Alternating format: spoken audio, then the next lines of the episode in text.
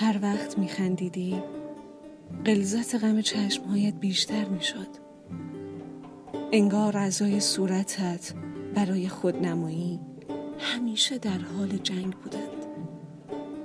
نبرد بین پرچم سرخ و سفید لبهایت و پرچم تاریک و روشن نگاهت جنگ وحشیانه ابرو و خالت یورش بینی و گونه ات شورش پیشانی و طره های جدا افتاده از موهایت و خشم شب گردنت.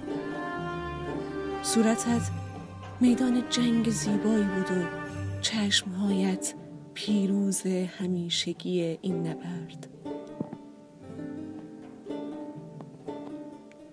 چشمها در همه کارها جدیترند هم در آباد کردن و هم در ویرانی بولگالوف در مرشد و مارگاریتا می‌گوید اشتباه اساسی شما کم بها دادن به چشم است. زبان آدمی شاید بتواند حقیقت را کتمان کند ولی چشم ها هرگز. و در این میان چشم های غمگین خیره کننده تر عمیق تر صادق تر و مصمم ترند چون عشق های بیشتری ریختند کاری که باران با زمین خشک می کند آهنگ با چشم می کند